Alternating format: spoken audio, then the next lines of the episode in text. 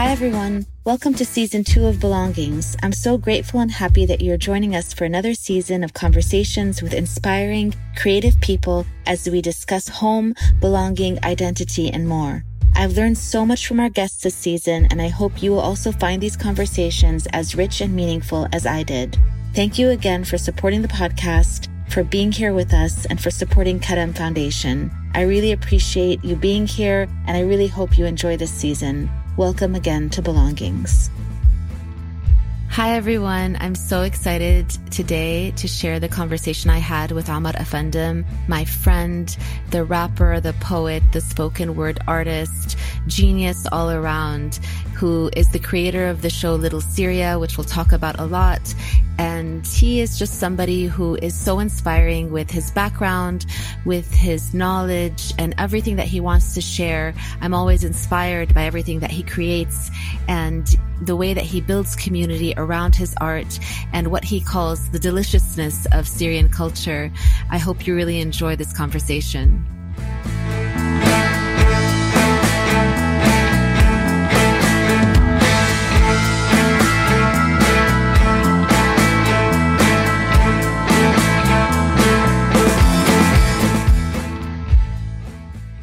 Hi, Omar. Welcome to Belongings. Hi, Lena. Thank you for having me. I'm so excited to talk to you today.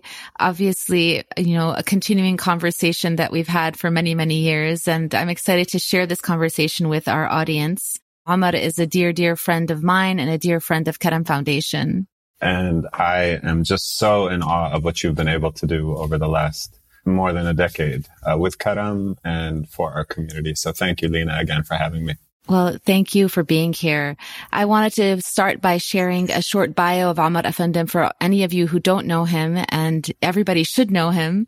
But uh, his background is rich, and he's done a lot. So I will share his bio. Omar Offendum is a Syrian American rapper and spoken word artist. Known for his unique blend of hip hop and Arabic poetry, he's been featured on prominent world news outlets like Al Jazeera, BBC, PBS, and the LA Times. He's lectured at a number of prestigious academic institutions like Harvard, Yale, Stanford, Northwestern, UT Austin, and others. He's collaborated with major museums and cultural organizations and helped raise millions of dollars for various humanitarian relief groups like Islamic Relief, the Syrian American Medical Society, and of course, Karam Foundation.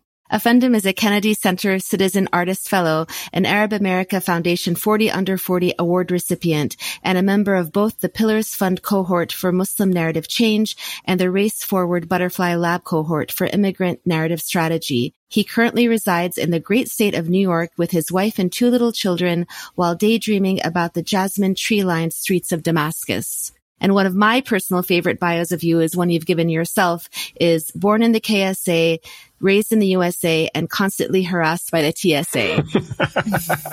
Thankfully, that last part hasn't happened as much recently. And I don't want to, you know, rock the boat, but that was definitely written early on in the career post 9-11 when, when that happened a lot yeah, what yeah. can I say? it's very, very catchy, and you're the wordsmith, and like multi multilingual wordsmith, which we'll get into.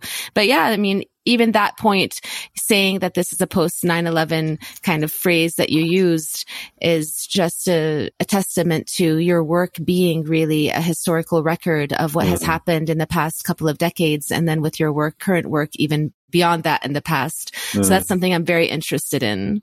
I never intended for it to be the case. It's really fascinating how that just happens when you stick to something long enough and are consistent. And so, yeah, I mean, it's a privilege to have lived this long, to have experienced as much as I have and to have been creating and putting, you know, work out that is a reflection of, of all of those changes and transitions in life. And though I'm not the most prolific artist, and I think, you know, everybody knows that, who really knows me. It takes me a while to put out music, but I think it's the touring, it's the performing, it's knowing that whenever you come and see me at a show, I'm probably doing something new, trying something new out. Yeah. And it's just a sense of community that grows from that sort of consistency, you know? Mm-hmm. And I think now, like I just had this really profound experience just a couple nights ago here in New York City where you know, as you said, I've been doing this for a couple decades, so I'm one of the older ones in the in the Arab art scene now in America. Not making you feel old. I'm definitely no, in the same fine. boat.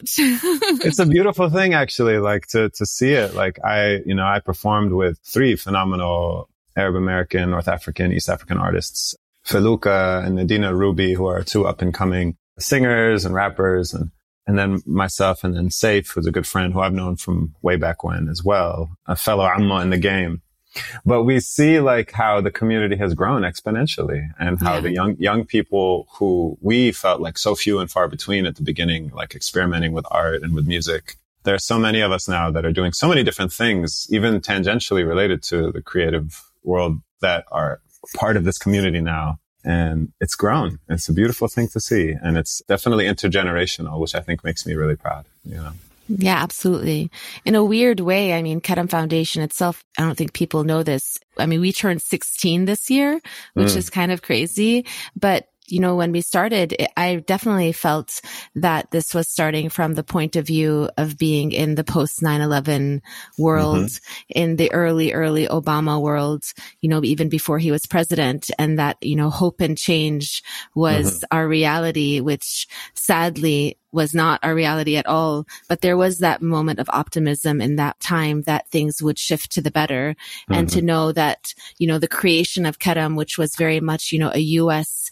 based operation of, you know, redefining generosity. And it was coming from, you know, that sense of community here in the Arab American community here in Chicago and beyond one have... of the most generous communities in the country. Yeah. And I have the honor of coming to Chicago many times yeah. and I can attest to that. Sorry, buddy. Yeah. yeah. No, it's just that, that idea of like, where we are now and what we do and how different, you know, that nobody would have expected that this is going to be the world that mm-hmm. we're living in and the, mm-hmm. and that responsibility that we have, whether it's us or you and your music and you and your work. It's almost like everything flipped completely. Yeah.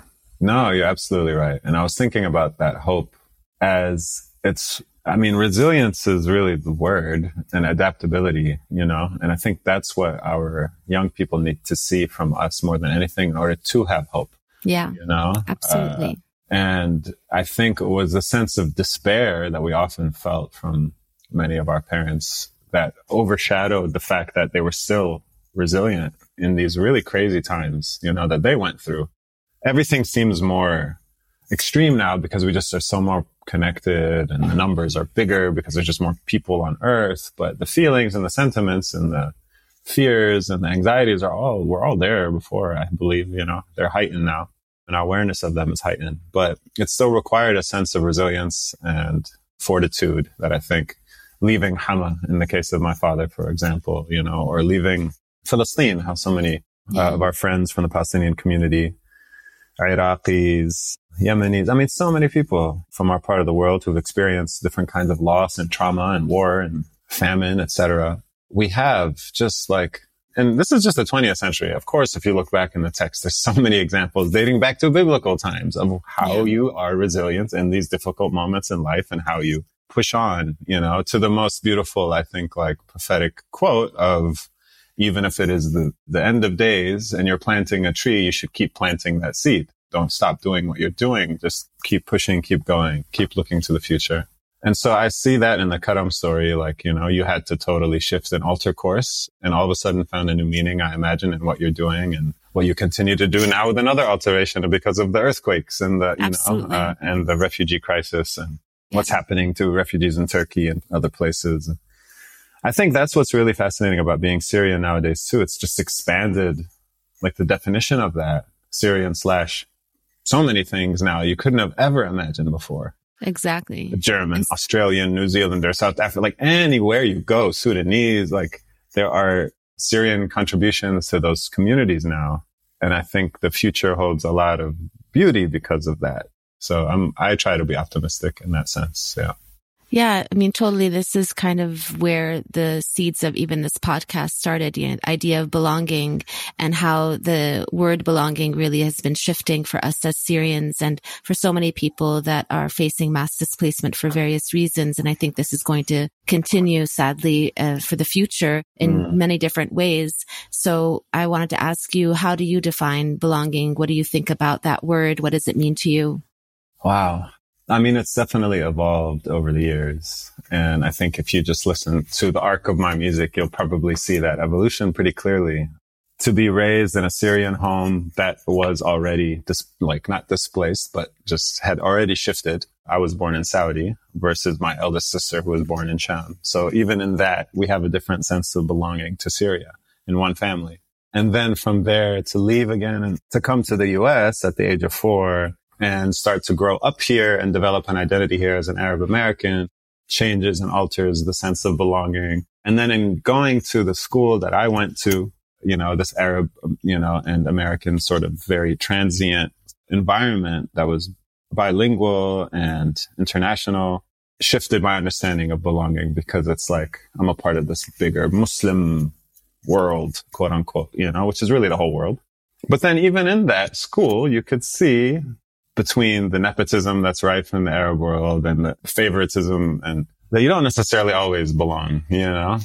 And then to have proximity to Palestinian family members, to again, Iraqi friends and, and Sudanese friends and Yemeni friends, Lebanese, like people who are familiar with displacement and with have very difficult relationships to their quote unquote homeland or are here and are being stereotypes or are, are dealing with xenophobia, you know, again, the definition begins to change. You know, where do you belong? Where do you feel like you belong?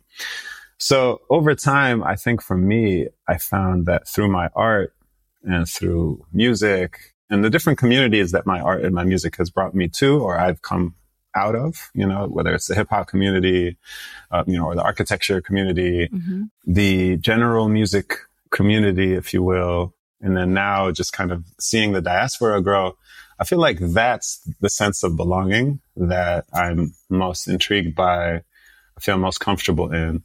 And it's that funny feeling, like it's the diaspora thing that like, you know, you, you're never fully from here. You're never fully from there. And yeah. in that and in that quest in life that Edward Said put so eloquently, it's just with so many dissonances in my life, I've learned to be not quite right and out of place. And then boom, there he like nailed it. That's the, that's yeah. the sense of belonging that you have, ironically. And when I meet other people who have that same tension, uh, or attuned to it at least, then, then I feel like I belong because I know my art means more to them. I know my stories and my experiences resonate a little deeper and they don't have to be Syrian American to have that feeling.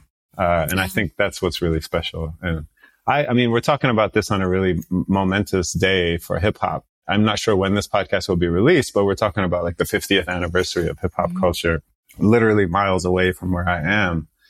And I plan to take my son Jabran to a park in the Bronx where they're having a Universal Hip Hop Museum is having a celebration of this 50th anniversary of hip hop. When DJ Kool Herc came to the park, found the, the loop in between the two records, and created a, a loop for b-boys and b-girls and dancers to dance to, you know, thus spawning what we now know as this huge art form called hip hop that has touched every corner of the globe, including Syrian refugee camps, you know? Yeah. And in this culture that was born out of being, you know, first and foremost out of the black struggle in America and out of the urban experience in America, the most forgotten communities, like the just the odds were completely stacked against them. And yet they existed. They persisted. Um, it's that adaptability and that resilience that I was, you know, talking about earlier that manifested in the most beautiful artistic expression of our time and has become this major powerhouse, you know, of around the world, cultural powerhouse and economic powerhouse. And the founders of it didn't get to necessarily reap the benefits of that. And that's the that's world. Really, we, that's the world yeah. we live in, you know? Yeah. That's, I mean, that's really powerful. I mean, you're coming from multiple lineages, you know, when you think about all of the things you just mentioned, mm. as well as your architecture background as well, that I would like to ask you about later. And that's really powerful to talk about, you know, how that struggle of hip hop even permeates when other cultures like you've picked it up and taken it and made mm-hmm. it made it your own and it's mm-hmm. this in between the Syrian American the Arab American mm-hmm. Muslim American between all of these and finding that sense of belonging within that new community that you're building yeah and I I mean I owe everything to the founders of hip hop. I owe everything to the, the, the, poets, the Arab poets who laid the foundation for what I do, how I could even perceive my life you know, I think about how so many of us at a certain point in time, the only Syrians who would come here were ones who were highly educated, who had the opportunity to come and work at hospitals or like, you know, big clinics or, and, you know, engineering firms or what have you. And with all the, all the privilege that comes with that, it can be very limiting in terms of how you can actually be allowed to see yourself living your life and what is acceptable in this community. And so I, you know, I had to push back against a lot of those feelings of doubt and things that were just ingrained in me as a Syrian growing up in the United States yeah. in a particular time. And I, you know, I, I've said it before, like if my father hadn't passed away when I was so young, I don't know if I would be doing what I do. It has a lot to do with the things I choose to, to rap about, but also just the simple fact that I embarked on this course and this career in my life. Who knows what would have been if Baba was still around? And I don't necessarily mean like he would have disapproved. I just don't know if the cards would have landed the way they have, you know? And so now I think about the fact that there are, it's not the same thing, but there are, you know, millions of Syrians now who are entering these other spaces, these other countries, these other regions who don't necessarily have this long-standing Syrian American medical community or for the most part, middle to upper middle class community to like lean on for professional support, guidance, understanding. And they're making it and they're hustling and they're doing what immigrants from so many different places around the world always did. Not that there isn't hustling and real hard work involved in being a doctor. Of course, don't get me wrong. But the idea that like it's a different path and it's not a guarantee. And in those sorts of struggles, especially the entrepreneurial ones, you see some really amazing things happen and like and people who, who follow me online know, like I love food. I love Syrian food. I'm as much an ambassador of Syrian food as I am of Syrian poetry. And that's like one vantage point where you can see what Syrian presence in other countries can be, has been. And it's just one, one, one entry point, you know, we push it, we always push it first, but it's a big yeah. one. It's important. Like we can joke about it, but it's real. I mean, yeah. if you can make somebody's belly happy, you've got the key to their heart. yeah. I mean, but you are pushing change, against those cultural norms against, you know, all the way through. Mm-hmm. And I mean, I guess that was one of my questions coming up later, but we can talk about it now. Is that where mm. your name came from? Can you explain your name, Offendum, to our audience who might not know? Yeah, absolutely. So first of all, you know, my great grandfather, my mom's uh, grandfather, Omar, I am his namesake. Mm-hmm. He uh, ultimately was where I got, you know, my name from, in a sense. But I remember my mom when I was little, sort of like, uh, you know, if I'd act up, she, you know, شو مفكر حالك يا عمر Effendi, you know, who, who do you think you are? And Effendi is a title of nobility. It's related to the Ottoman sort of military and court system. And it's like a kind of a similar uh, framing as Sir or Lord, you know, that's a title that's earned. And it's actually the root word, the etymology of it is authentis, the Greek word authentis, you know, which I think is very cool if you think about what authentic means to art and expression.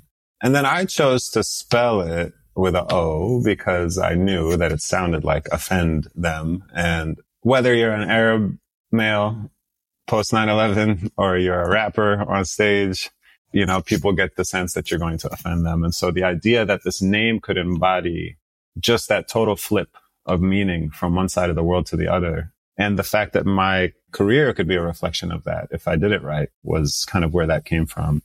Omar is my name though. Omar yes. is my name. And I have a, I have a, I have a theory about names that start with the letter O. Yeah. that they put a smile on people's faces like Omar and Oscar and Oliver. I feel like the double O also was kind of honoring that too.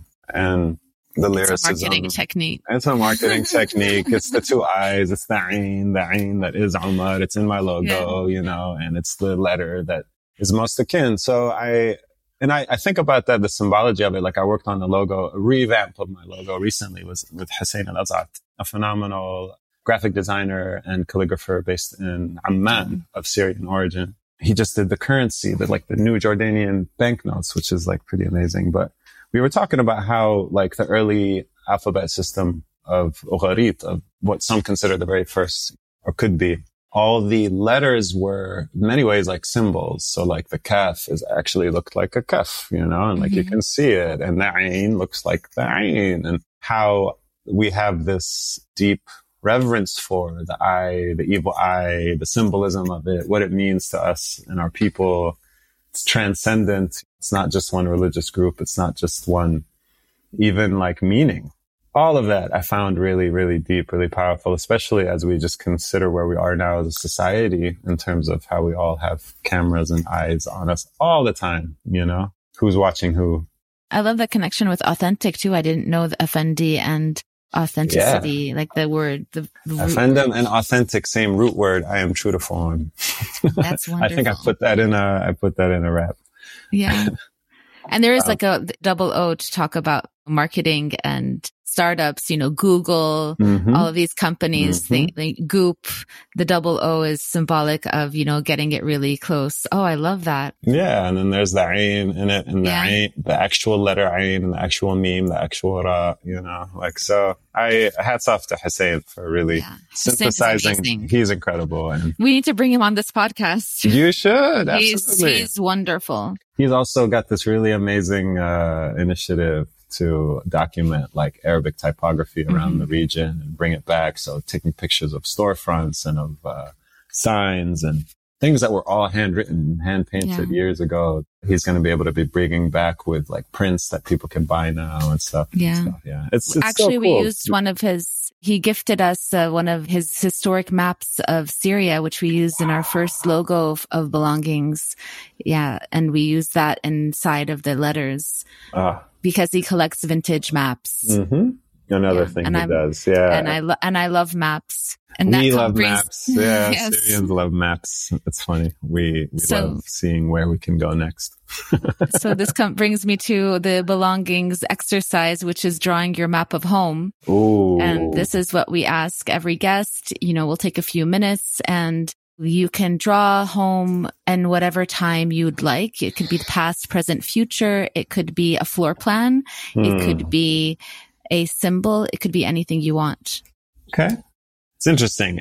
Depending on the day, depending on the circumstance, of course, my definition of certain things can change and shift, but certainly of something like home, that's been an ever evolving notion of shift and change and growth and pain and loss and et cetera, et cetera. But what I've been thinking about a lot now is the idea that it's like this intergenerational quest. It was just in Hawaii. Uh, Hawaii is how it's technically pronounced by the indigenous peoples. And was hearing about like the origin story because it's definitely a Polynesian island, though for a long time, uh, Europeans tried to claim otherwise in the sense that the people on the island are Polynesian and that Europeans had initially tried to say, no, they just stumbled there from Mexico or something.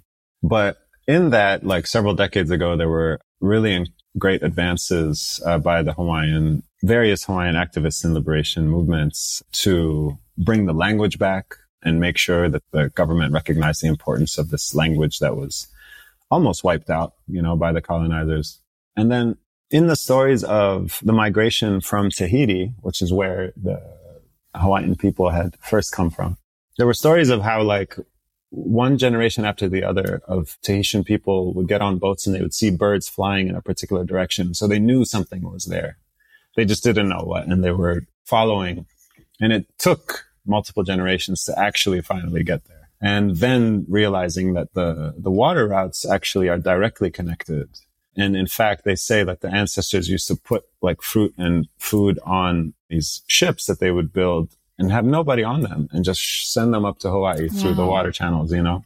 And then they had this really beautiful movement. I think it was in the 70s. And if I'm mistaking any of this, I apologize. It was just kind of told to me quickly. But in order to, for Hawaiian activists to prove that there were these connections, you know, between the Polynesian islands they wanted to build a boat in the same traditional methods that they were built mm-hmm. back then and sail this boat down to Tahiti and filmed the whole documentary around it. And ultimately they succeeded. And I just think how powerful that must have been for to find commu- your roots for the community to prove, you know, like you know your roots, but you're being yeah. told that they're not mm-hmm. your roots. And you're like, no, this whole thing that you're saying about this being a state, no, this is the Hawaiian kingdom you know, uh, first and foremost. And these are islands that have been connected culturally, linguistically to the, you know, the Polynesian story for centuries. Don't try to change that. And it's really, it puts things in perspective as a tourist too, because you're like, what the hell am I doing here? You know, and I've gone a couple times and I really wrestle with it. It's like, I try to be as respectful as I can. I try to avoid like the, the really crazy tourist traps. But at the end of the day, you are still contributing to this bigger issue. And how deep are we willing to go with that thought as a society? Like even where I live now, same thing, same story. And I know back in Sham right now, our home is occupied by a government squatter and he's probably not leaving anytime soon. So, you know, it's this crazy thing that human beings are doing to each other out of a result of not feeling like they belong, you know, in many, many, many cases, or wanting to force someone else to believe they don't belong. I think that's really wild, but um, I need to get back to this drawing. I'm always very intrigued. I think this comes from my own background uh, in architecture by mm. everybody who studied architecture and is not an architect mm. by profession. And I honestly almost wanted to create a podcast just talking to people who studied architecture and aren't architects.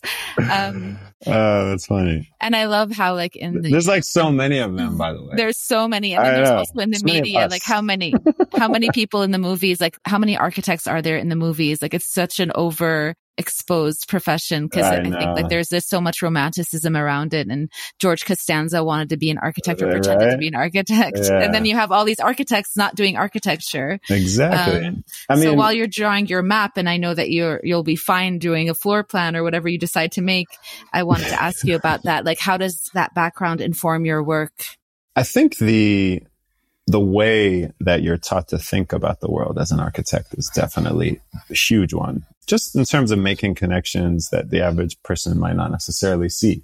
Orienting yourself towards the sun or towards certain, you know, like geographical, I think, uh, regions or even the idea that like you have to keep working at something and it's not about the product. It's about the process that, you know, got yeah. you there and all these sorts of like really important insights that the architectural schooling and career sort of like ingrained in me. Not to mention now, like just kind of moving more into this theatrical realm with the Little Syria project and with just how I'd like to present my work, you know, as often as possible moving forward. I think, um, yeah, the opportunity to kind of move in the, in the vein of like set design and get really excited about you know, world building in a real way, like, and creating the kind of home that I'd always wished to see that like perfectly balanced my Syrianness and my Americanness and everything in between. And this, I think is exciting. And I also know like now that, you know, now that I'm a, a homeowner, a father, it's been helpful to know a few more things in that regard. Uh, because yeah. it's like it comes in handy. And it comes in handy when you know, yeah. when you know at least what you need to get done or who you need to call to do something. Because yeah, it ain't easy. I think also the, the way that I was able to go to Sham during my architectural schooling and work at the historic renovation committee in the old city for a few summers was really special. Like I look back on it now as like, ah, some of the most like, um, profound moments in my life in terms of just like understanding architecture in such a deep way because you're from this most ancient of places and how layers and layers of history stacked upon each other, literally in the foundation of what was once a temple to Jupiter and then a church and then a mosque and how literally there's neighborhoods in Sham. If they have like a, a plumbing problem they're afraid to dig up because they don't want it to become a UNESCO World Heritage Site and not be allowed to fix the plumbing issue because they'll find some column from like yeah. 5,000 years ago. So that's the kind of stuff that I, I don't think I took it for granted because I didn't. Like I knew how lucky we were to go to Sham and connect yeah. with family. I knew how special it was. I really did. So I, I don't think I necessarily took anything for granted. It's just that you could never feel like you spent enough time. Exactly. When it's taken away from you. So that's, I think, part of the stuff that I struggle with. But yeah, I spent a lot of time in the old city of Aleppo when I was studying architecture and we did all these surveys and mappings of the old city when there was a whole renovation project of the old city of Aleppo. And it's devastating to think of how much of that is just gone mm. for no reason, mm-hmm. no good reason. Mm-hmm. Um, and all of that work that goes into supposedly renovating and rehabilitation and all these projects. I mean, I think about that a lot in terms of how many times I would come to Chicago. We do a fundraiser, we build a hospital and the hospital will get bombed.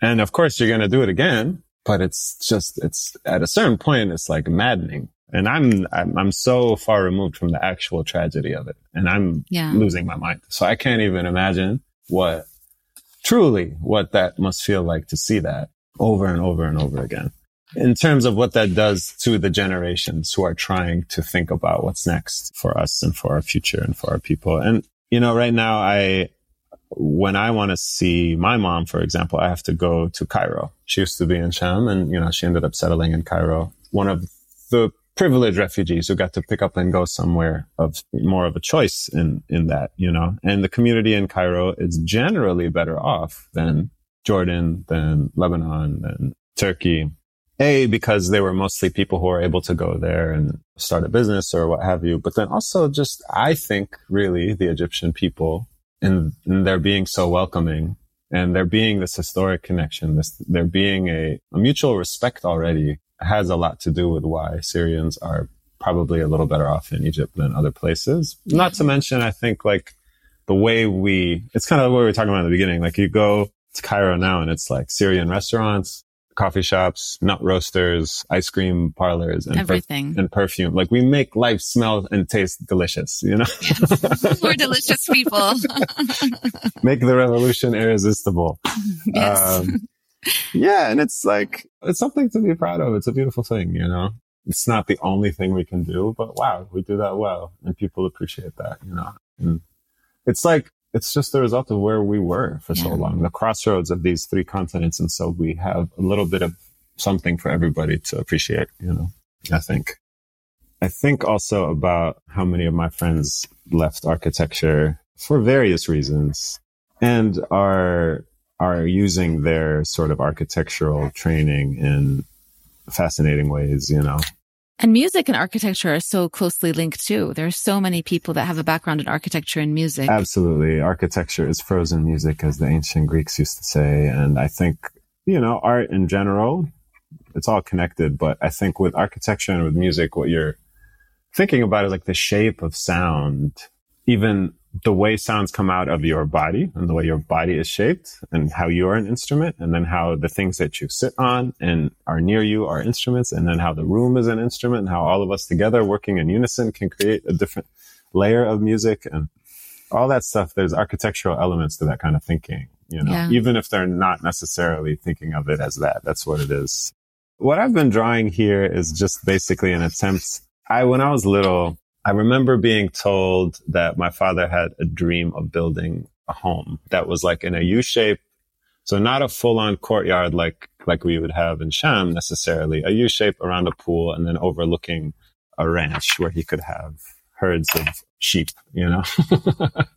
Is that and, in uh, Syria? No. So Baba left Hama and was never, you know, able to go back. And so this was actually in Houston, which is interesting. This is like another part of the Syrian American story. There's a big community in Houston. And I think what I found for myself in California, I, I guess Baba found in Texas, you know, the East Coast feels decidedly unfamiliar to a Syrian. But then all of a sudden, when you get to like the Southwest, you're like, huh, okay, this is a, it's a little bit more familiar. Yeah. You know, I think Houston, the connection was obviously he was living in Saudi Arabia, working with Saudis at the time. There's connections between Houston and, you know, the oil industry and things like that he was not in the oil industry per se, but if you're just working in Saudi, you're going to be somehow tangentially, yeah. you know. So Houston became a major touch point for him in his life. And to this day, there are friends of his who live there, you know, I'm Bassam Barazi who he used to work with, who hold on to memories of my father in a, in a way that I can never, because they knew him so much more.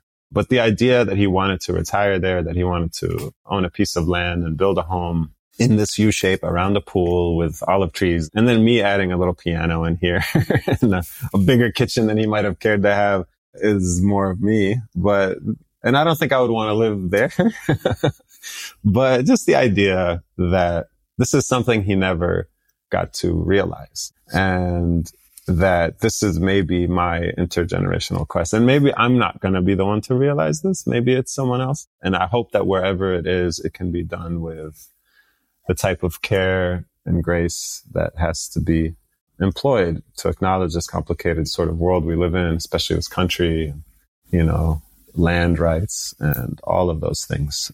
But that said, I also think he'd love where we are now because we moved to a home in the New York area like a couple years ago. And it's up, it's up in the, in the forest, far away from the hustle and bustle of New York City, but close enough for me to get there to do the work I need to do. And it's surprising to people, especially when I'm in the city and I'm telling them where I live. Like, what do you live up there for? You know, it's like, it's so far. I live, we have no traffic lights, no, no, That's um, beautiful. no, uh, no street lights. Yeah. I just hear the birds and I, I'm on the same coast now that I was when I grew up. We grew up in DC. Baba was buried there. And I, I feel like his spirit around here, you know. But, uh, also, again, this is not Syria. And, you know, this was also land that was stolen. And all of those things start to, as the years go by, like you think about that more and more, you know, especially as an immigrant, especially as somebody who now can no longer go back to the place, you know, even if you told me go back to where you came from, I can't, you know, so yeah. yeah, exactly. You're stuck with me, you know? Yeah. I think I said it on one of my first, I was like, with song Destiny. Yeah. It's hard living in the West when I know the East got the best of me. Yeah. That's one of my favorite songs. Thank you. I love it. Thank you. It's funny how something that you wrote in your 20s can be more profound than anything you could say in your 40s sometimes. It's not more profound, but I just like love that song. I was listening to it this morning. Uh-huh. Um, yeah. And I, I mean, I love the map, the idea of the map that it's really First of all, you're our first guest to draw your map while you're still answering other questions. So thank you for that. uh, but still the drawing. way that you drew your map, yeah, please keep drawing because we're going to take a picture of this and we'd love okay. to share it with of everybody. Course, but you can keep drawing. And the idea that the map is, uh, this floor plan of this house is based in your father's dreams and mm. you're adding on and you don't know where you're placing it is just so beautiful and is attached to really all of your work as well. Thank you. I wanted to move to Little Syria because I want to make sure we talk about Little Syria. Yes, please. I, I was able to see Little Syria. I was privileged to see it a couple months ago in Chicago and it was spectacular. That's right. And, we did it in Chicago. That's yes. crazy. yeah. So it's a hip hop musical. Your collaborators are Ronnie Malley and Thanks Joey. And it's a fascinating journey through time. You take on the role of the Hakawati, the storyteller in uh, about a hundred years ago in New York City and uh, I would like you to tell us about Little Syria as the place, the place where this is taking place. And if you could tell us a little bit about how the idea of the show came about. I know that you worked on it for many years before you put it into production last year and debuted it. Yeah. Thank you. Thank you for so eloquently front ending it. So Little Syria, first of all, you know, for folks who don't know, it was a neighborhood on the lower west side of Manhattan between the late 1870s and about the 1940s. And it was essentially where Lebanese and Syrian and Palestinian and greater sort of Swana, Mina people would immigrate and settle. It was right off of the battery. So you literally kind of Ellis Island, boom, you get off and it's almost right there. So very, very close to where they first landed. And mainly between on the lower west side, between on Washington Street, between Rector and Albany. And for people who are familiar with the Lower West Side of Manhattan, that's like pretty much the financial district now and downtown. The the the, the um, ground zero where the twin towers used to stand is just literally a few blocks away. Now you see the Freedom Tower up there, and there's only about two or three buildings that date back to that time. One of them is now in the historic registry. It was a church, uh, I believe, a Melkite church that um, was I think completed pretty much when the community had mostly left, you know, so it was kind of like too little too late. And then there's like another tenement or two, uh, that are still there. But I was always fascinated by this community because I remember seeing poetry books like this one that I used to see on my mom's shelf growing up. This is Diwan Abi Madi. And in these books, I'd see that she would like take notes and write, just underline interesting things. But and it would say that there was, you know, a bunch of us who used to live in, in New York like a long time ago. And it was interesting. I just, it never really like clicked, you know, as a kid, I was more interested in just listening to rap music or, or even like Nizar Qabbani. It just felt closer. I could hear someone sing his song. Okay. Then I kind of know this poetry a little better. But as I got older, you know, I was more and more intrigued by this like Arab American origin story, essentially, you know, and, um, not to mention one that happened in New York City where so much of the culture that I love, hip hop culture, you know, was birthed from. Lo and behold, I'm speaking to you now and it's like, again, 50th anniversary of hip hop. It's also the 100th anniversary of uh, Gibran, Khalil Gibran's publication of The Prophet, his seminal book that made him the third highest selling poet in human history. And there's an exhibit of his drawings at the Drawing Center in Manhattan where I just kind of performed a couple weeks ago with, with some poets. There's this huge hip hop celebrations happening all across the city between Jay-Z's words literally wrapped around the Brooklyn Library and a whole exhibit there where they recreated the studio that he recorded his albums in, which is amazing. Like down to the detail. The room is exactly like the room looked. And you see him walk in and have goosebumps. Like, so talk about, you know, mapping and stuff. Just to think about that. That's, that's what's happening now as this is all being discussed is really profound. But Little Syria is basically like my attempt at trying to, like you said, bridge the Hakawati tradition of Sham, the orator, the storyteller, the keeper of, of story and of parable, often rhyming, addressing issues in the community, sitting on an elevated sort of platform in a chair, oftentimes with a tarbush and like orating, really. And so much of my performance style, as much as it is rap, is very much also influenced by the way Arab poets perform and recite poetry. And so this like kind of combination of the two using hip hop as a vehicle to kind of tell the story, but then also working with someone like Rani Maali, who is an incredible multi-instrumentalist, Palestinian, born and raised in Chicago. In the show, he plays oud and piano, but in the music, he's also playing other instruments like pre-recorded. And so he's able to kind of create that, that same bridge that I create, uh, lyrically between rap and Arab poetry. He does musically between very effortlessly kind of shredding over a beat, you know, like as if he were in a rock and roll band uh, or, or very gracefully and generously supporting me as I recite Arabic poetry by doing what we call taqasim, which is just, you know, kind of cuts on the oud to kind of heighten each expression. And so we're doing that live while also our third member of our group, thanks Joey, who is Syrian as well, Syrian American, born and raised in Brooklyn, whose grandfather was a legendary, legendary musician from Sham, Yusuf Gassab, just passed away a couple of weeks ago, Allah who had recorded and performed music all across America. And he moved from Sham, I think, in the 70s. So 70s and 80s, 90s, all across uh, the United States and Central and South America, composing and performing music and so his grandson now samples not only his grandfather's music, but music from the early Arab American community and makes beats out of them. Joey's a beat maker. So, you know, kind of the foundation of hip hop in many ways as well, you know, sampling and taking something old and breathing new life into it. And so I did a lot of research. I was also awarded a, a residency at the University Musical Society in Ann Arbor to bring them together. They had never met before, Joey and Ronnie. And this was back in 20, yeah. 2019 and we worked on what became sort of like the, the meat and potatoes of the show in the span of like two weeks or a little bit less. And in a month after that, we performed it once at the Kennedy Center, just like a little 12 minute medley. And then, you know, the pandemic happened. well, that's what, that's how Hamilton started, right?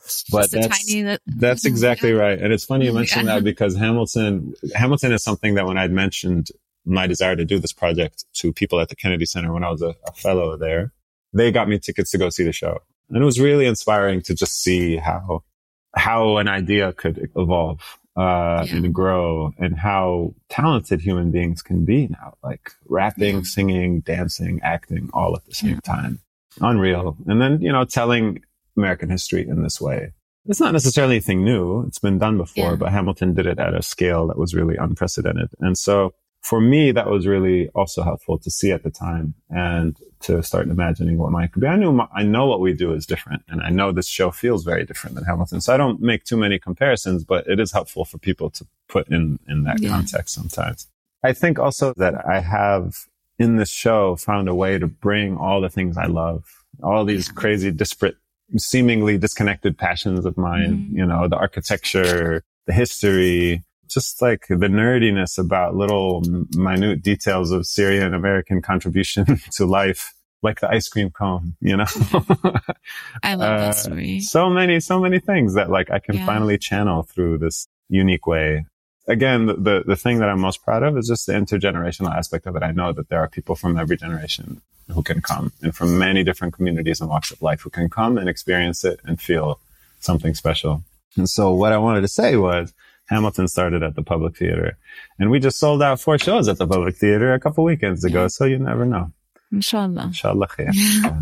It should go far and wide. And that's what I hope for the show. I mean, one of the things you know, for me when I was watching it, it was really powerful when we think about this from the point of view of the birth of a community in a very hostile place mm-hmm. and continues to be hostile to more generally to outsiders and the idea of welcoming and how that happens the mm-hmm. way that you used the headlines and the news from the mm-hmm. time, the mm. media from the time mm-hmm. and how, and you've mentioned this in interviews of how that could just be lifted off of an interview or a headline from today. Mm-hmm. Syrians um, must so go back. Rhyming. Arabs must go home. Yeah. Syri- yeah. Syrians not wanted. I mean, literally things you would have heard in 2016, 2017. Yeah. You know? You're rhyming history as you're rhyming your raps. Mm, mm. Yeah. And I, again, hats off to the forefathers of hip hop culture who did that from the beginning. So it's nothing new. Like, you know, I'm doing what Rakim did, what KRS-One did, what Black Thought does, what,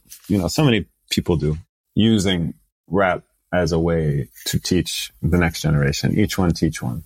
Uh, there's a cool is, acronym for peace. Please educate all children every day. And I think about that really often now because I see what like entertainment looks like in 2023. You know, how hard it was for us to access music back in the day versus how easy it is now. How you can program, literally program a child. And I mean that like in the best and worst sense with social media or with like this sort of technology, repeat things over and over and over again. Mm-hmm. And so when I go to shows now or I do what I do and there's a significantly younger audience in the crowd than there used to be, I see the disconnect because they're not necessarily used to taking in so much information that is like historical or it is, you know, socio-political or it is cultural because it's not about that anymore. And so I'm glad I can still do it. I'm glad I'm still doing it because I see there's a need for it much more than there even was before necessarily. Absolutely. So that's one of the things I'm really proud of with the show, with the show. And then when we did it in Chicago, we tried to tailor it for the Chicago community. There was a little Chicago segment about yeah. mm Benny and the Chicago World's Fair. We're going to do it in Los Angeles in November at Cap UCLA, November 3rd and 4th. And there will be a Los Angeles, Southern California segment because the, the Syrian migration in SoCal is very different than, mm-hmm. than New York. And a lot of people came up from Mexico, had already been speaking Spanish. Different, different circumstances. So those are all really cool ways to explore this history and make the project exciting for me. It becomes a living project and it changes. So I don't get bored. Yeah. Not that I do, but yeah. Yeah. I'm really excited to see the future of the show and really see it being performed everywhere to bigger and bigger audiences. Inshallah. Thank you. It's a very important one.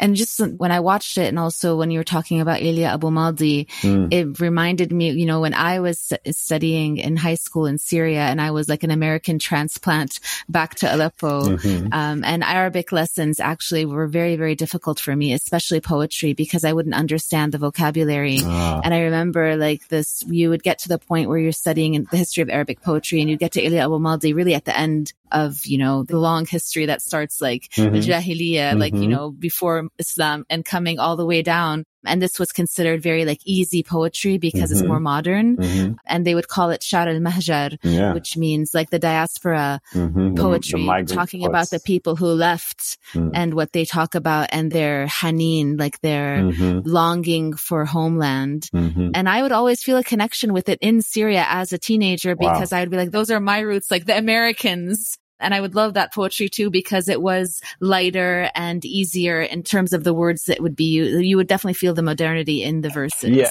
Yeah. Even though I think Elia more than any of them tried to be a traditional sort of yeah. poet. You know, he tried to stick to the traditional sort of uh, rhyming structures and meters, but even in that found ways to innovate. And of course, most importantly, he talked about stuff from today in a very frank way that somebody in the 20th century would talk about them, but just in this beautiful poetic Arabic language and lexicon.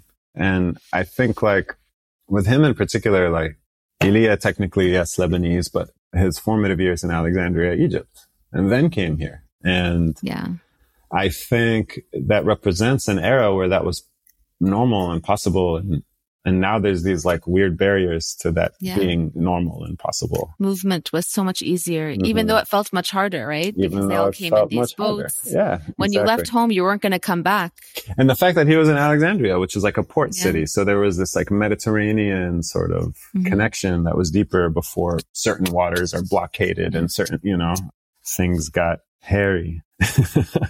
it's always a weird word to use when you talk about Arabs. Not not trying to make it, but um, yeah. But no, I know what you mean. This poetry truly, as, a, so, what I was going to say was when I started doing the research, and I dug back into these books of poetry, literally that were my mom's, and I found lines that she had put a little arrow next to, or like dog eared a certain page. And then I'm thinking like, oh, what was she going through in life that she like wanted to highlight this particular thing? And I remember like where we first came, like Tahiyyat Sham here, and she's got like you know, little. Of course, it's Tahiyyat Sham. Yeah. It's like him writing yeah. about Sham, and she's got the little arrows to point to lines that she really appreciated. There's one about Umniyat al Muhajir. I don't know if I'm going to be able to find it here, but it's like the immigrant's wish, you know. And he delivered it. He recited it to, uh, I think it was a Syrian ambassador or a Syrian foreign minister when he came to visit America, and and he's talking about Syria and Lebanon in the same breath. And mm we have this like really hard border between us now that's like it breaks my heart, you know, because I read these words and I'm like, ah, oh, it wasn't always this way. And, no. you know, in fact, it makes so much more sense when it wasn't. And it doesn't have to be weird. And that's not me claiming Syrian over Lebanese. It's just the idea that like it wasn't, it wasn't as complicated in, in some ways. No. It was complicated in others, for sure. But here we go. أمنية المهاجر. أيها السائل عني من أنا أنا كالشمس إلى الشرق انتسابي لغة الفولاذ هاضت لغتي لا يعيش الشدو في بحر استخابي لست أشكو إن شكا غير النوى غربة الأجسام ليست باغترابي أنا في نيويورك بالجسم وبالروح في الشرق على تلك الهضاب Like that line right there is the essence of Little Syria. Just that, you know? I am in New York in body, but in spirit, in the east on that hillside, like up on that. Oh man, wow. Anyway, I could wow, keep going, but I, uh, I, that is beautiful. And I know his grandson, Bob, who is mm-hmm. also spearheading the Washington Street Historical Society, an initiative to get people to know and learn more about Washington Street and about the history of, you know, Syrian Lebanese migration to that part of New York. And now they do walking tours and they have mm-hmm. poetry in the park where they celebrate the poetry and they're uh, commissioning the city or are in the process of getting uh, the city to approve a like sort of uh, artistic monument to the Mahjar poets. That's wonderful. Yeah. So shout outs to Bob Maddy. That's really, really beautiful and a beautiful recitation of this poet. I can't believe you can read like that right away, like, you know, so eloquently. I definitely could not. I, I got something from going to that school. I got a, a, whole lot of other things, but I got, I got that from it. Yeah. So, you know, we're going to start wrapping up. I have a couple more questions. Okay. You know, I was listening to your music this morning, just trying to get into the mood for this conversation. And I, you know how much we love your music. Thank you. I went back and listened to hashtag Syria today. And I don't think I've listened to it probably at least seven, eight years. And it's not on Spotify. I had to Google it mm. to get it on YouTube. And it was really, it was hard to listen to but it was also very powerful. Mm. And, you know, for everybody, Ahmad wrote this song right at the beginning of the revolution and used all of the chants. And what moved me about it, listening it, to it today is that at the time, you know, cause all of us were in this space of everything was so urgent and it was so of the minute. Like we were on Twitter all day long. Mm. You know, a one day story would feel like it's so important that you would have to have like scream it from the rooftop the next day of what has happened. And now when I listened, you know, the chants themselves, I'd forgotten them. I even had to Google Kashush because I forgot his name. Wow. Um, wow. and it was just for me yeah. thinking of, I mean, if I've forgotten so much, imagine other people who were more removed from this. Or and, young people you know, who don't even remember it. Absolutely. Mm. And so this song just becomes again, it just made me think of again, I don't think you were intending to record history, you know, mm. to be like in that kind of way, but this is a documentation of history, documenting the chants in a way that they can't be erased if they erase all of the protests and, you know, the wow. erasure of memory that we're seeing. And it's really, really powerful. I actually started thinking it could be another show down the line of just educating people of what happened in the last, wow. you know, decade or so. But I want, I mean, it's not really a question, but it's just, do you think about that song? You know, how do you feel about it after all of these years? Yeah, really no, that's a really, that's a really important question. I haven't heard the song in a long time it always gave me goosebumps. It always was hard for me to perform. And that, that was part of why I was easy to stop performing it. When the need for it felt like it wasn't as great all of a sudden as, you know, the need for other forms of expression, I started to shift and alter course. But I never wanted to erase it and I never wanted it to be forgotten per se. And so that's why it's still there you know, yeah. on my YouTube page and you can see the video and it's not going anywhere. The video is uh, amazing. And yeah, and I, you know, it's all footage. It's just me rapping and then it's cut mm-hmm. with footage that my dear friend put together for me. But that, I remember like in those years, trying to like proclaim that I rejected the notion of being like a historical record keeper. Like, no, you know, that's like what the people on the ground are doing. And I'm just here like echoing and amplifying yeah. and like not anything more than that because I was never trying to take that kind of limelight from the situation. I wanted to shed light on the situation and I was mm-hmm. deeply connected to it. And in fact, that song alone has a lot to do with why my family is not in Syria anymore and why I can't go back. But when I started meeting, and this is like relatively recently, younger Syrians who came up in that time who were kids and who remember that song and who left for various reasons, or in Europe, or in Canada, or in uh, Khalij, in Egypt, wherever. And what they told me it felt like to be in school in Syria and hear that song. Ah, I get emotional, you know, because that's the kind of thing that I didn't really know was happening. And I couldn't because I, they were like seven, eight year old kids, you know, 10 year old kids and somebody across the world who sounded a lot like them was saying all the things that they thought could never be said, you know. So I, I think about that a lot, you know. I think about how even if I tried to reject it at the end of the day, like that's in some ways, it's still documenting, you know, what happened. And yeah. it's still, like you said, it's the voices. I'm so glad we did it that way. You know, when I had the idea to use the chanting from Hama, like it's not just from anywhere. It's from where my father was from and couldn't go back, you know, and where people never in their lives thought they'd see half a million protesters chanting, you know, let alone what they were saying. And then I remember we had to do a little bit of a cheat on the audio to get it to fit the, the tempo. Just a little bit. Had to be adjusted mm-hmm. because I, I had that beat was sent to me by Sami Matar, uh, who at that point had already done the, the Egyptian, you know, revolution song, had produced that. He has a very orchestral sort of like quality to his music. It's very, like the beat alone gave me the goosebumps because he knows what chord progressions and what classical sort of scales can create certain emotions in people. And I wrote those emotions and wrote what I wrote.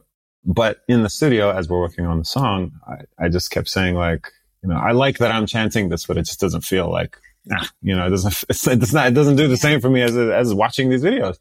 Yeah. It's like, can't we just take the audio from the videos? It's like, well, it's not the same tempo, but let's see what we can do, you know? And then when he finally like lined it up and we heard one loop of it with the beat, that's when the real goosebumps happened. Yeah. That was just like, holy cow, you know? so like, uh, and, and then it felt right.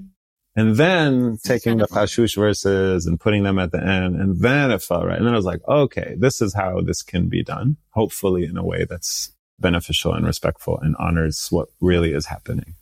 It's incredible. Yeah. And it's, it's really important. Thank you. Thank you. And I, I wonder when I'll have the, the urge or the desire or the, the reason to perform it again in earnest, you know, cause it has been probably a good 10 years almost, maybe a little yeah. less, but yeah. Uh, yeah, wow. But the other night here in Brooklyn, there were two young women who were Syrian who came to the show and were telling me, they're like, you, you were the only one.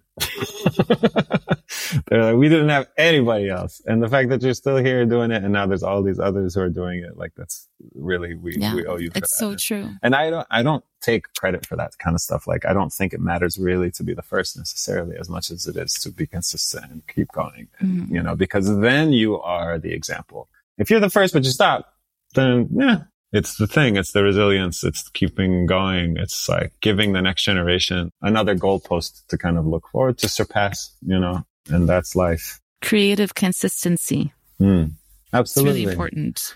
And even if it changes from what you thought it would be in the beginning, that's fine.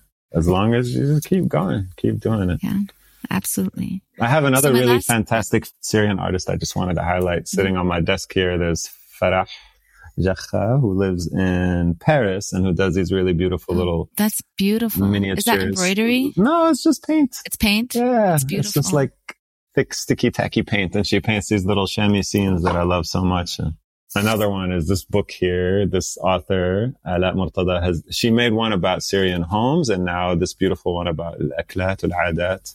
And yeah, just there's look, our history and our culture is is in good hands. What's the name of the artist? Farah? Farah Halimi is technically her name, but she has Farah, J A K A, as her uh, Instagram handle.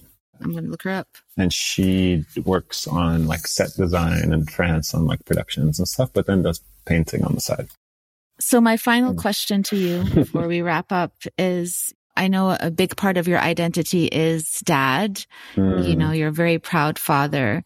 And I wanted to ask you, you know, raising your children outside New York City, how do you tackle this concept of belonging and Syrianness with the next generation, with your own children? Wow.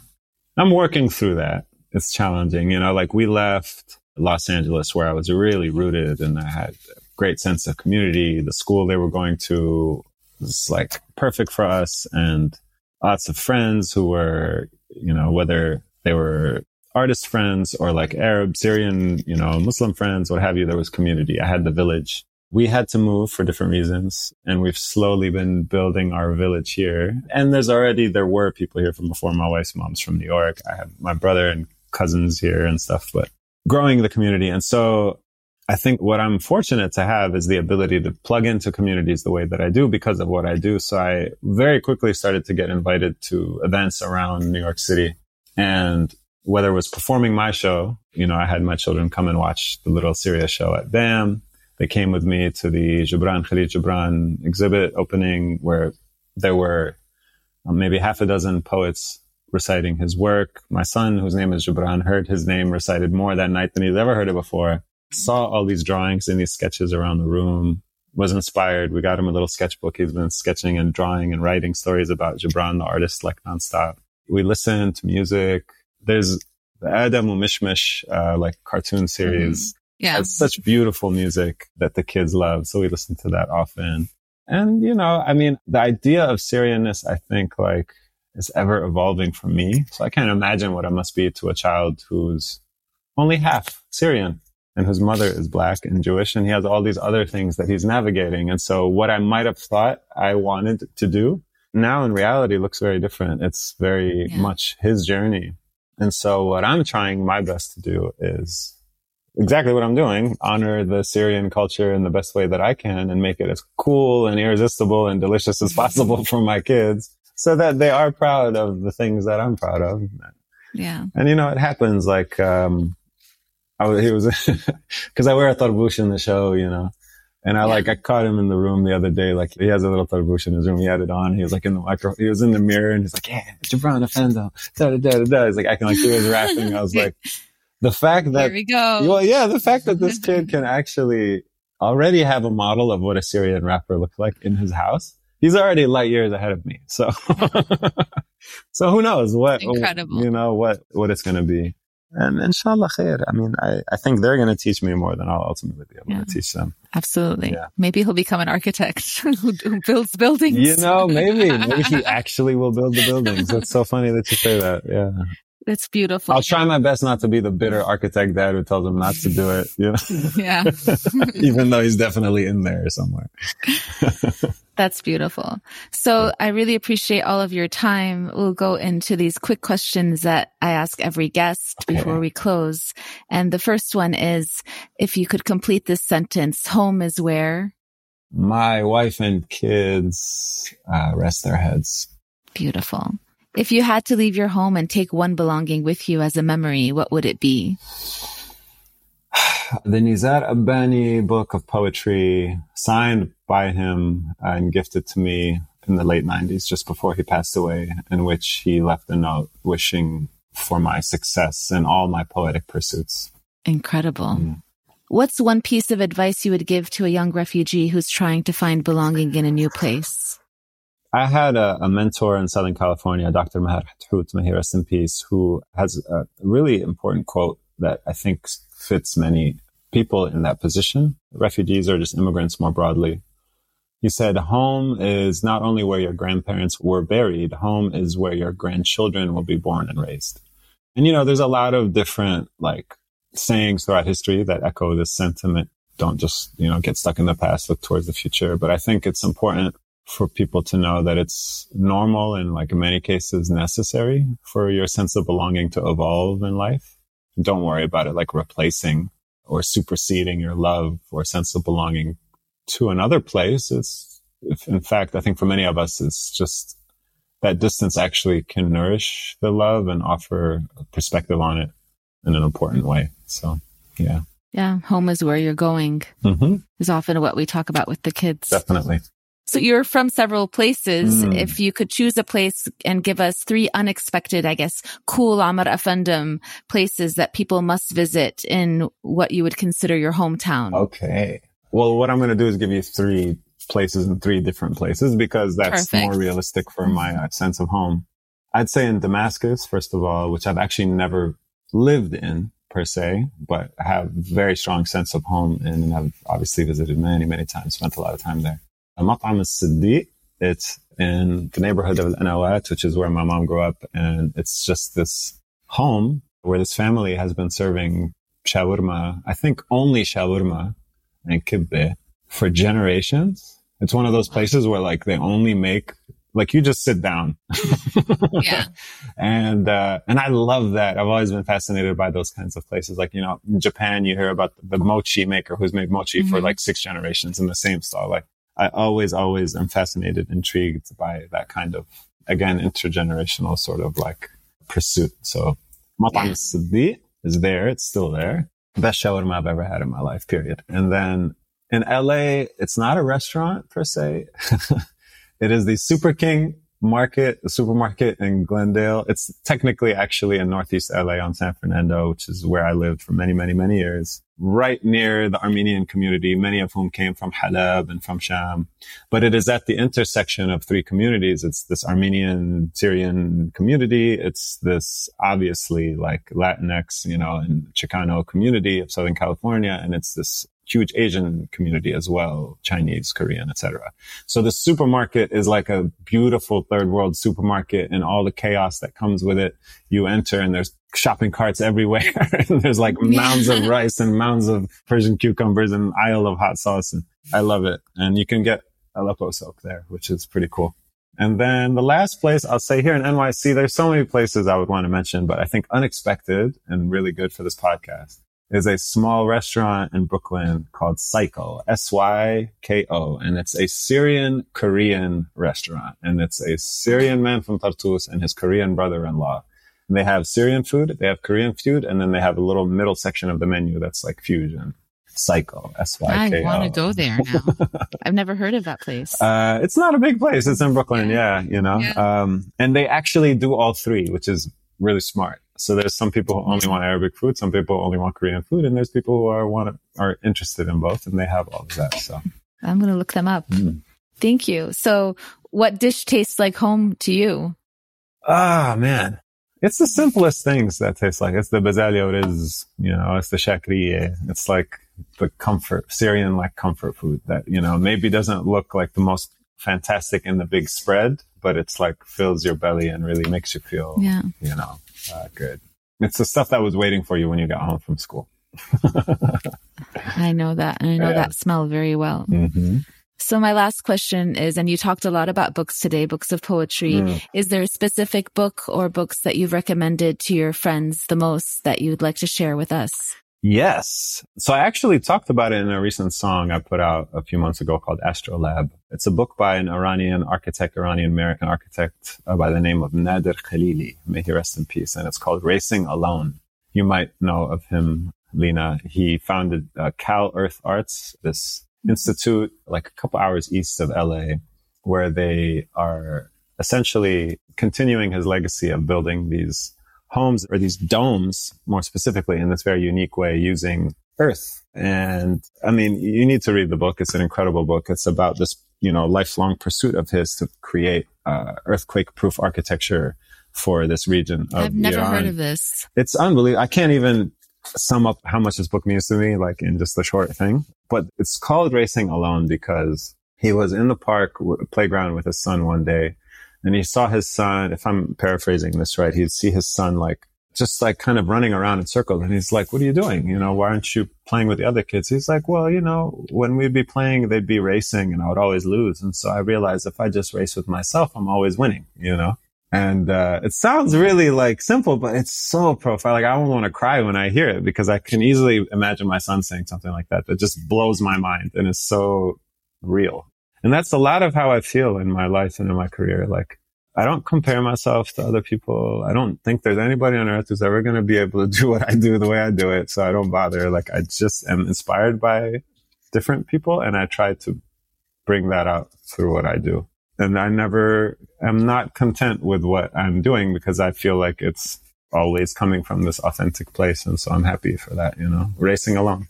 Nader Khalili. I'm definitely going to look that up. It sounds very powerful. It's very beautiful. Yeah. Exactly what we're interested in right now too. So I really, really enjoyed this conversation, Ahmad. Thank you Me so too, much for all of your time, for your art, Always a pleasure. for you're such an inspiring figure and I can't wait to see all of the things that you'll create and that we will be able to witness. Inshallah. Thank you so much, Lena. Thank you. Take care, everybody. Now I'm so happy to share with you a conversation that was so special, so inspiring. It's with a young Syrian refugee teen. Her name is Maram. She's 17 years old. She lives in Istanbul and the story that she has is so powerful. She talks so eloquently about her journey from Aleppo to Turkey.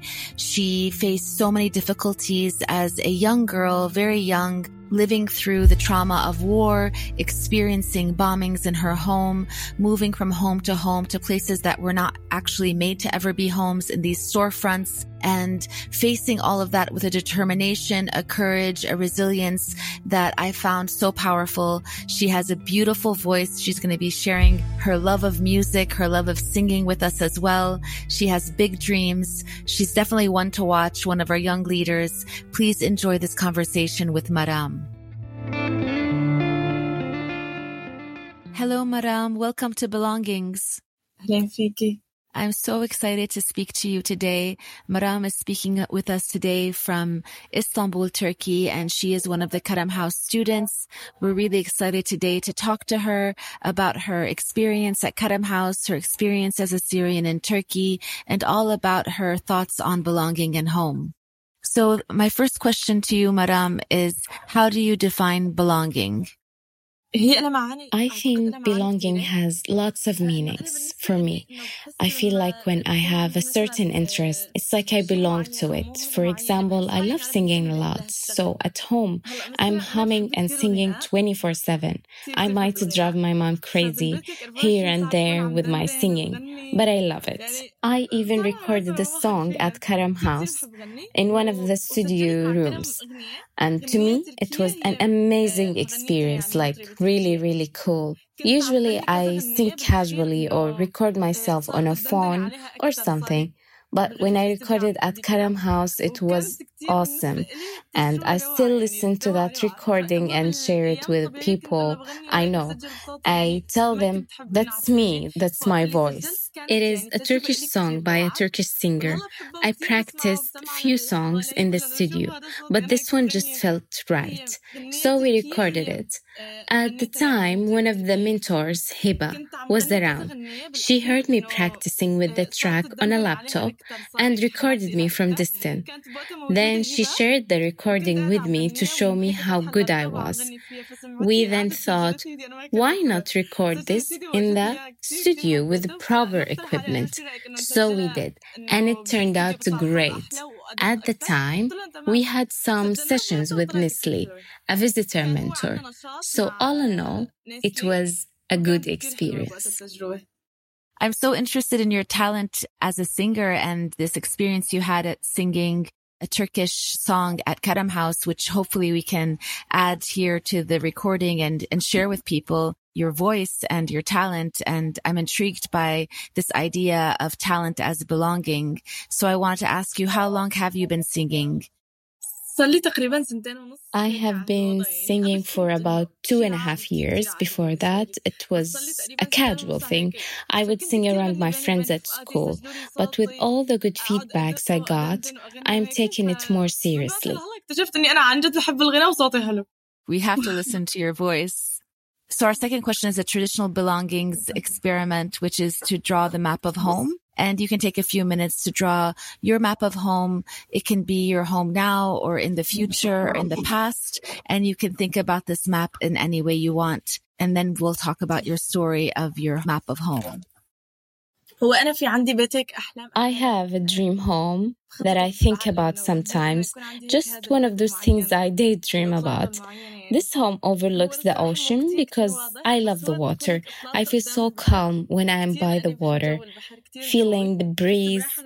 The house is actually pretty simple from the outside. There are two windows on both sides of the door.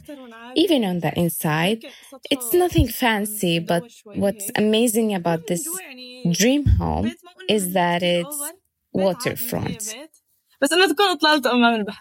So, Maram, your dream house is on the ocean. It has an ocean view, and that's what you love.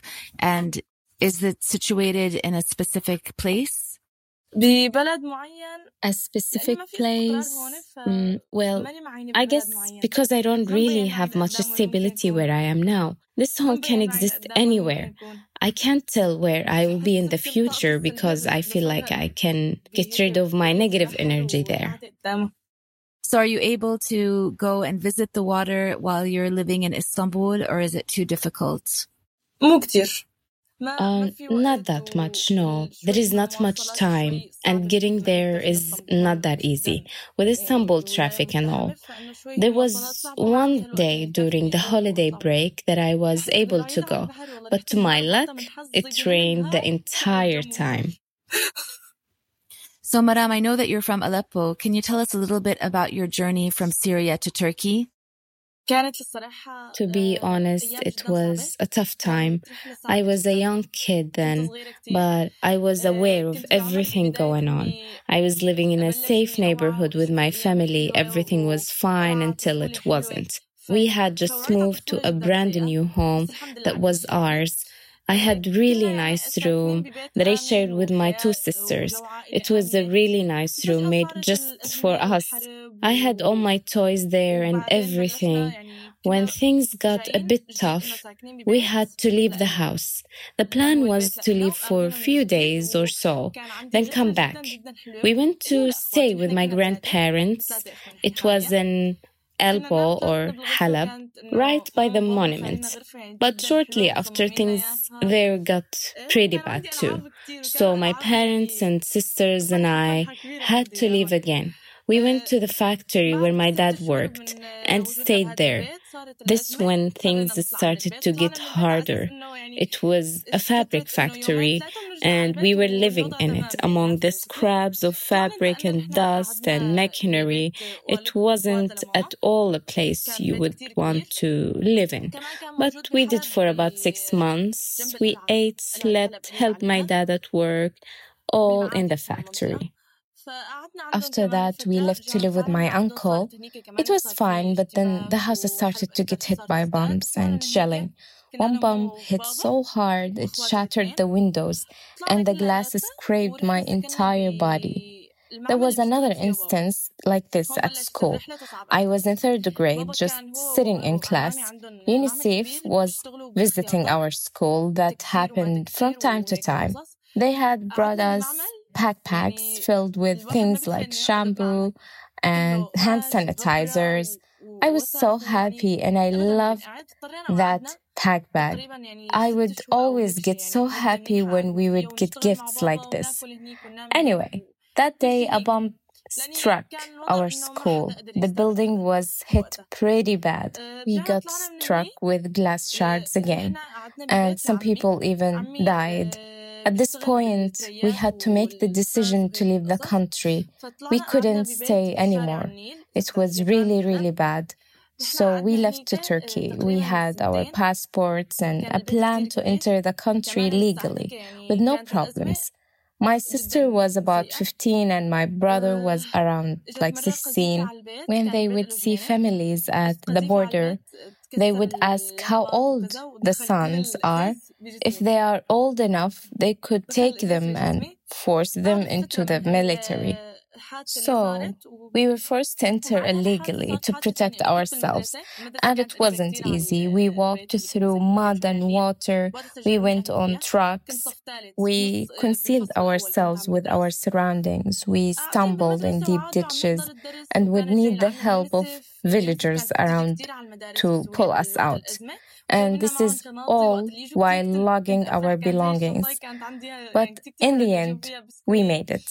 We made it to the bus that would take us to our final stop. By the way, I was eight years old through all of this. It wasn't easy, but here we are. يعني ما كانت سهلة بس الحمد لله I just wanted to say, Maram, when I'm listening to your story, it's so inspirational. It's so powerful when you're talking about all of the difficult circumstances that you faced as a very young girl living in a war zone, moving from house to house, leaving your beautiful house and your beautiful room and going to all of these different places and facing so much difficulty difficulty in leaving the country and then getting to Turkey and living in these storefronts and living all together in one room and looking for your home that eventually became your home in the end that seems to have such good memories and a happy ending, as well as listening to all of your struggles as a young Syrian refugee girl going through all the struggles of moving through schools, facing so much difficulty when you're in elementary school, having to repeat some grades and then actually skipping grades and combining grades and getting to the point where you are at 17 already now doing your exams and about to graduate from high school, I can only say that I'm so inspired by your story and so moved by your story that is similar and yet different to so many millions of stories of Syrians just like you that have had to leave the country and find home again and find their futures again. How did you find Karam House and how was your experience at Karam House? كنت بالمدرسة السورية اللي حكيت لك عليها I was in school and the Karam House team was coming for a visit. I didn't know anything about Karam House at the time, but our math teacher did because her daughter used to go there. The team showed us the different projects that the students made and told us about the different studios we can take. I really liked the idea and I wanted to participate. So a few days later, a bus came to school and took us to Karam House to visit. I fell in love with the space. We took a tour of every floor and I didn't want to leave. I took the brochure and I wanted to enroll. This was in the year 2020. At the time, my mom wouldn't allow me to go out alone because I was only 13 or 14 years old. So she said I couldn't enroll. I told her it's a great place where I can bring my ideas to life, but she still said no. She said it's too far for me to go alone. Time passed and I moved on. But this was right during COVID. I would talk to my friends who were enrolled to Karam House, and they told me that studios were now online, and they would keep talking about how much fun they were having. So I tried once again to convince my mom. And I was so excited because she said yes.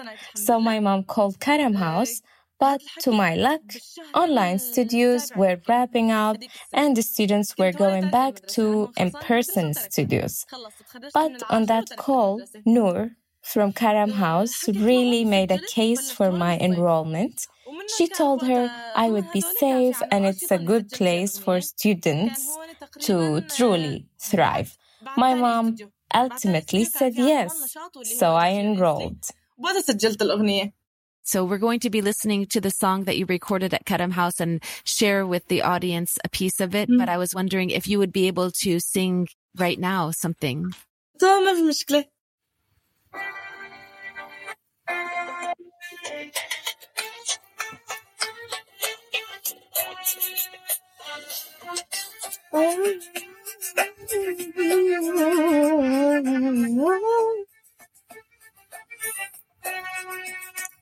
معقول انساك معقول تنساني أنا على طول معقول انساك معقول تنساني أنا على طول معقول ما نعود حباب نمرق مثل الأغراب.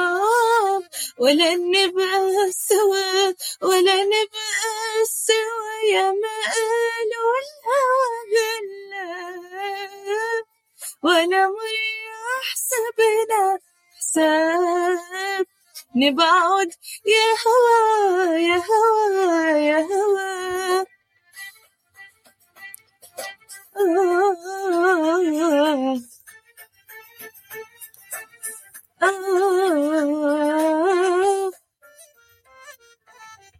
نسيوا الأشواق ضاعوا صاروا كالعمر ورا يا ما كنا نقول عشقنا على طول لا لا مش معقول تقدر يا فراق داري المكتوب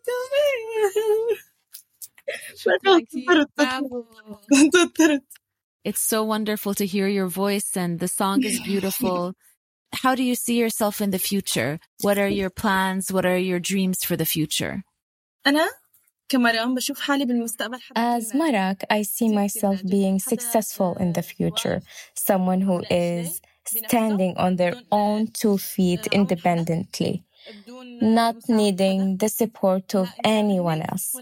I want to become a dentist and I want to accomplish this on my own. And once I made it, once I have my own practice, I want to speak my story and help those around me, especially the generation that's to come. You know, I love to help those around me. And by then I will have gained even more experience and I hope to use all of that wisdom and knowledge to help others achieve their dreams what you're describing for your future is so inspiring and it's exactly how we define a future leader at Karam and you have all of the values of a future leader. You want to be independent. You want to help others. You have a goal and you're taking everything that you learned from your experience, whether that was from your journey, from your journey as a student, as well as what you've learned at Karam House, taking that all and practicing it to become your future successful person. And I really wish you all the best. And I hope to see you as a dentist and becoming a very successful dentist in the future, Maram. Now we're going to move into the rapid fire questions that I ask every guest. And the first question is, what dish tastes like home to you? Mulukhia, because I love it so much and my mom makes it very, very delicious what advice would you give to another young person in the world, a 17 year old girl like you who had to leave home for whatever reason and is trying to find belonging in a new place? I want to share a message to everyone, my age, younger or older. Never give up. No matter how hard life gets, don't give up. Chase your dreams, even if you are living through tough times. Let your goals be fuel for where you want to be. Focus on school and your future, even if you don't really like to study. Always keep your goals at the forefront. Don't let anyone dictate what path you walk. Choose your path and follow your dreams. Don't give up. You are stronger than you think. That's so powerful. And that's advice that you can give to anybody in the world at any age. It's amazing. There is no success that it's easy. Everything that it's worth, it's hard. If you achieve your goals too easily, you won't appreciate them as much. There is always a price. That's so true. You're so wise. We talked a lot about books earlier in our conversation, but I just wanted to ask again if you had any book or books that you recommend often to your friends that you'd like to share with our audience. There is a book that I recently bought, but I haven't had the chance to read it much. It's titled Laws of Jardin. The book is really good, but I haven't finished it yet. But so far, it's great. If you love to read, I highly recommend it. Thank you so much for all of your time. It was so wonderful to speak with you. I'm so excited that you're going to be graduating from Karam House soon and hopefully we'll see each other in person at the graduation. We want to continue to see you on your journey to success, to becoming a successful dentist. And we want to hear your voice and hear your singing more too. So I'm looking forward to hearing all of your news of your future that you're building with your own hands. Thank you so much, Maram. إن شاء الله والله أنا بتشكرك بتشكرك على هاللقاء Thank you so much for this. I have been looking forward to our conversation. It was great. Thank you for everything. سألتيني وعلى كمان الوقت اللي تفرغتي فيه من شاني وتشكر كل حدا كان إنه مسؤول عن هالشي. محبوب قلبك بالهوى Thanks for listening to Belongings. I'm your host, Lina Sergie Attar. I hope you enjoyed the conversation and found it to be meaningful. This episode of Belongings was produced by Rama Majzoub and Al Ghrawi. Episode research by Rania Chowdhury. Podcast artwork by Suleiman Faour. Please follow, rate, and review Belongings wherever you listen to your favorite podcasts. You can also follow Belongings on Instagram at Belongings Podcast. If you would like to support building a sense of belonging, community, and well being for refugee youth, please visit karamfoundation.org.